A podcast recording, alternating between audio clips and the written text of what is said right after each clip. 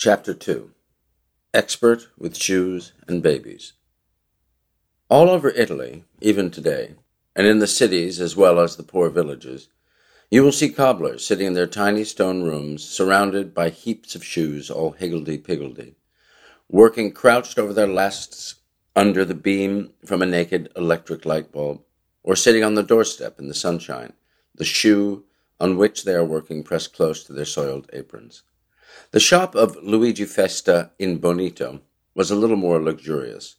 The door was larger. It was a really handsome door. Then, too, Luigi Festa made shoes as well as repaired them. Nothing elaborate or stylish, of course, only farmers' shoes and the children's shoes and cheap village shoes. The signori went to the fashionable shops in the cities when they wished to be well shod, but Luigi had quite a business, and his workroom was a shop as well as a place to make and repair shoes. On that Monday morning, after the communion service, I rose at daybreak and hurried down to the shop a small, eager, barefooted boy, only recently turned nine years old, anxious to start learning. I was too early. I had to wait impatiently for a while until Luigi Festa appeared. As he opened the door, I ran inside and sat down in the chair alongside his bench. I cannot describe the joy I felt as I sat there waiting for him to give me my first lesson in the art of making shoes. My joy did not last long. The cobbler looked at me and said, What? Sitting at the bench? Nothing doing, my boy. That bench is for shoemakers. You have to get the nails and straighten all the crooked ones so they can be used again. Well, I was sorry I should not learn to make shoes immediately, but I hurried round, picking out the crooked nails and beating them into a usable shape while Luigi Festa sat at his bench and began work, telling me, You have to learn everything about shoemaking, Salvatore, and that includes all the little jobs that have to be done, like straightening the nails. So I did the job with pleasure. What did I care if I had to straighten the nails? I was learning to be a shoemaker. But that was not all. When I had straightened the nails, I was ordered to sweep the shop. And when I had swept the shop, I was told to look after Luigi's baby son, three months old, and an elder child, aged two. I protested. This was not learning to be a shoemaker. This was learning to be a nursemaid. All Luigi said was, If you do not like to look after children, you can go home to your parents. All day I cared for the children. When the baby slept, I straightened more nails, and when awake, I nursed it, out in the open in the dusty, sunny street. Some of my playmates went past and jeered at me, calling me Nanny, but I answered them back and fought them, and they went away. But I was disappointed. How could I learn to be a shoemaker while I looked after the baby? Yet I knew I could not go home to my parents and tell them I did not want to learn with this shoemaker because they might think that shoemaking was like all the other jobs they had sent me to, and refuse to give me another chance. Besides, Luigi Festa told me that everyone began to learn their trades like that in the village. And so it was. Tailors and carpenters and shoemakers. They all began as boys, looking after the children of their maestri. Of course, my parents saw me straightening the nails and sweeping the shop and looking after the children, but I did not tell them I was learning nothing about shoemaking. I told them wonderful stories of how well I was getting on and what I was doing, especially to keep my mother happy. I don't know whether they believed me, but the tales helped to soothe my wounded pride. The days, the weeks, the months went past, and still I learned nothing of a shoemaker's art. Day after day I pleaded and argued with the cobbler, but he would not listen to me. Always, he said, look after the children, if you please and if you do not please, go home. Then I would have to stop arguing and make the best of the situation. One day the baby was taken ill. I was sorry for the baby, but I was glad for myself. Now at last, I thought, I should be able to sit with Luigi at the bench. But no. Salvatore, my maestro said, you go upstairs and sit with the baby until he is well again. So I had to do that, even while the baby was asleep, in case he woke up and began to cry. The only good thing about it was that I cared for the baby so well that it was soon better, and Luigi Festa decided I was worth paying as a baby minder. So on one Sunday night, several months after I had started to go to his shop, of course I worked Sundays too, minding the baby, he gave me my first week's wages.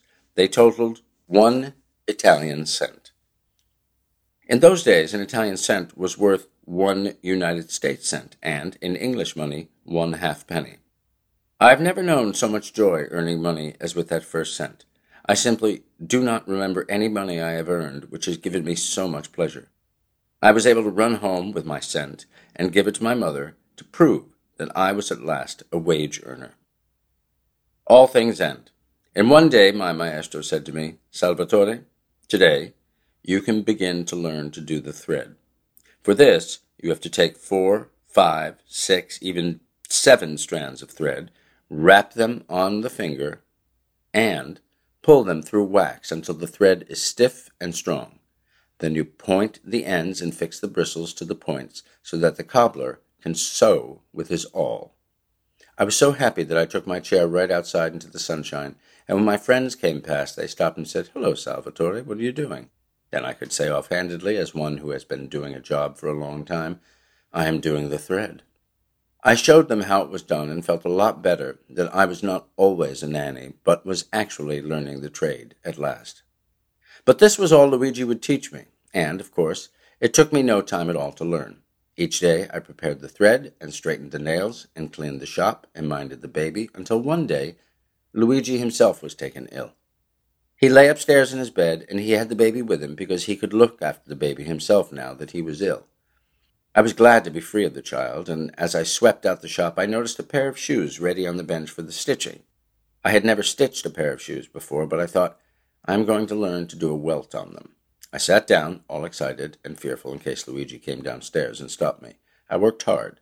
It is a long and tedious job, sewing shoes by hand, but at last it was finished.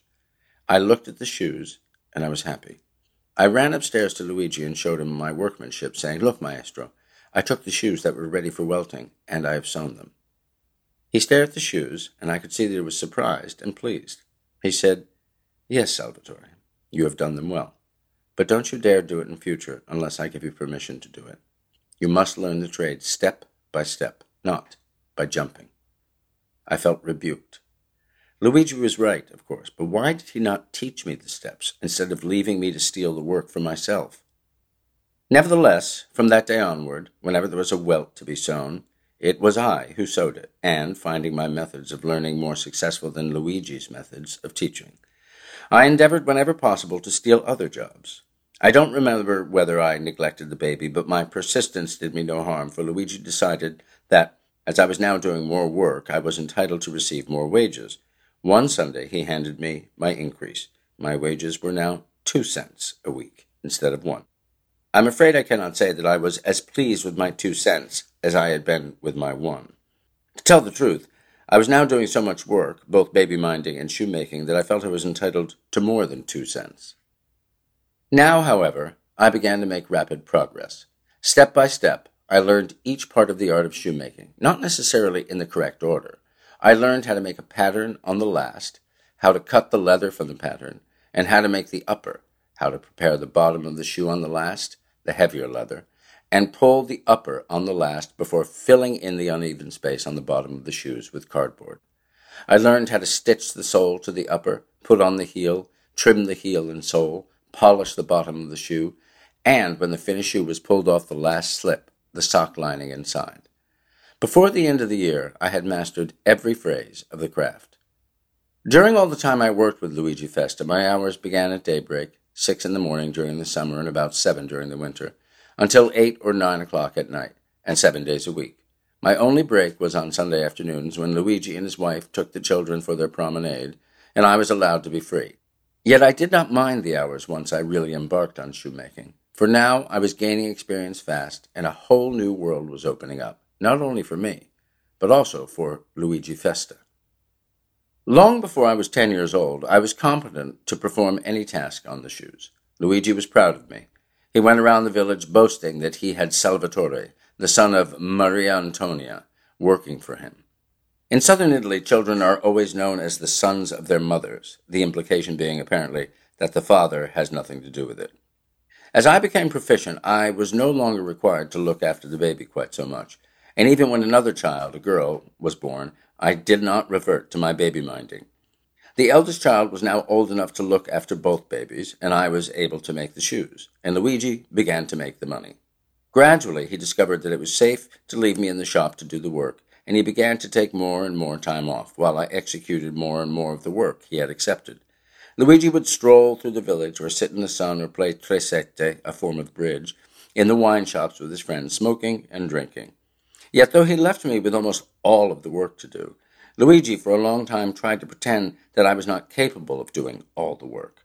First, he would not let me put the eye holes in the uppers. This, he said, was too difficult a job, and I had not learned it. One day, as I was finishing a pair of farmer's Oxfords, I noticed that Luigi had punched four eye holes in the left shoe and five in the right. I ran at once to the wine shop, interrupting his game of cards, and said, Maestro, the eye holes in these shoes. Look, you have punched four in this shoe and five on the other. He looked a trifle disconcerted for a moment, and then he laughed and said, Of course, Salvatore, my boy, I did it on purpose. How else will the farmer know which shoe is the left one and which is the right? He covered his discomfiture neatly, but thereafter I punched the eye holes. I remember one morning I was cutting some leather while Luigi was having lunch indoors with his family. The knife slipped and gashed my hand. Impressed by the size of the cut and the amount of blood that was flowing, I set up a yelling. Luigi came bounding into the shop, roaring, What happened? What happened? There's something wrong. What's going on? I've said, I've cut my hand, maestro. And he said, relieved, My God, you scared the life out of me. I thought you'd cut the shoes. Nevertheless, despite these little incidents, Luigi really tried to help me now that I was showing my skill. He decided to attempt to build a trade in making shoes for the signore, imagining that he would thereby make more money than if he stuck to farmers and village shoes. This was true, and as I mastered the craft of making high heels, there were no such things as wooden heels in those days, or at least not in Bonito, and each heel had to be built up carefully, layer of leather on layer of leather, all carefully shaped and trimmed. The signore began to arrive. Luigi would take the measurements and strike a price, and I would make the shoes. Here again, Luigi tried to keep one part of the business to himself. He refused to allow me to take the measurements of the customer's feet. It is very difficult, Salvatore, he said. It is most difficult. I will take the measurements. There were many occasions, however, when the customer came back to complain that the shoes did not fit, and at last he surrendered the task to me. You take the measurements now, Salvatore, he said, but beware. Don't you make even one mistake. I remarked that there had been times when he had made shoes which did not fit after he had taken the measurements, but he only replied, That's my business. You are not to make any mistakes. I cannot claim that I lived up to his exaggerated expectations. I took the measurements carefully, and often the shoes fitted, but sometimes they did not. Sometimes the customer would return complaining of corns and calluses and bunions. It puzzled and worried me. How was it possible that one pair of shoes should fit and a second not fit, though they were both made from measurements taken with the same care and by the same system? It did not make sense. I felt that something was wrong somewhere but I did not know whether it was due to the system of measuring the foot or to variations in the shape of the feet after the shoe was made, and Luigi Festa could not tell me. Nevertheless, despite this minor worry, I was not displeased. There I was, just turned ten years of age, a fully fledged shoemaker promoted to earning a full half lira, ten cents, a week. Luigi thought I was extremely well paid, and to be frank, I was not dissatisfied. None of the other boys of my age, those few who were working, were earning anything like that amount. My parents were so happy and proud to think that they had a son so young who could earn so much money and make the shoes for the signori of the village as well.